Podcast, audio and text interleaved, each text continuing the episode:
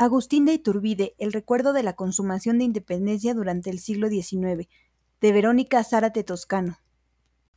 El texto analiza cómo se realizaron los festejos por la consumación de la independencia en el siglo XIX, a partir de la propuesta de los lieux de mémoire, lugares de la memoria, y con base en hemerografía, discursos cívicos y documentación oficial, se considera el proceso de construcción del calendario cívico mediante la inclusión o exclusión de ciertos hechos.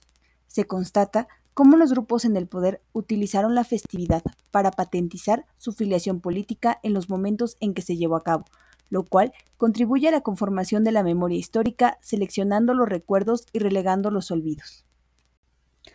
Descarga el artículo completo en corpus21.cmq.edu.mx.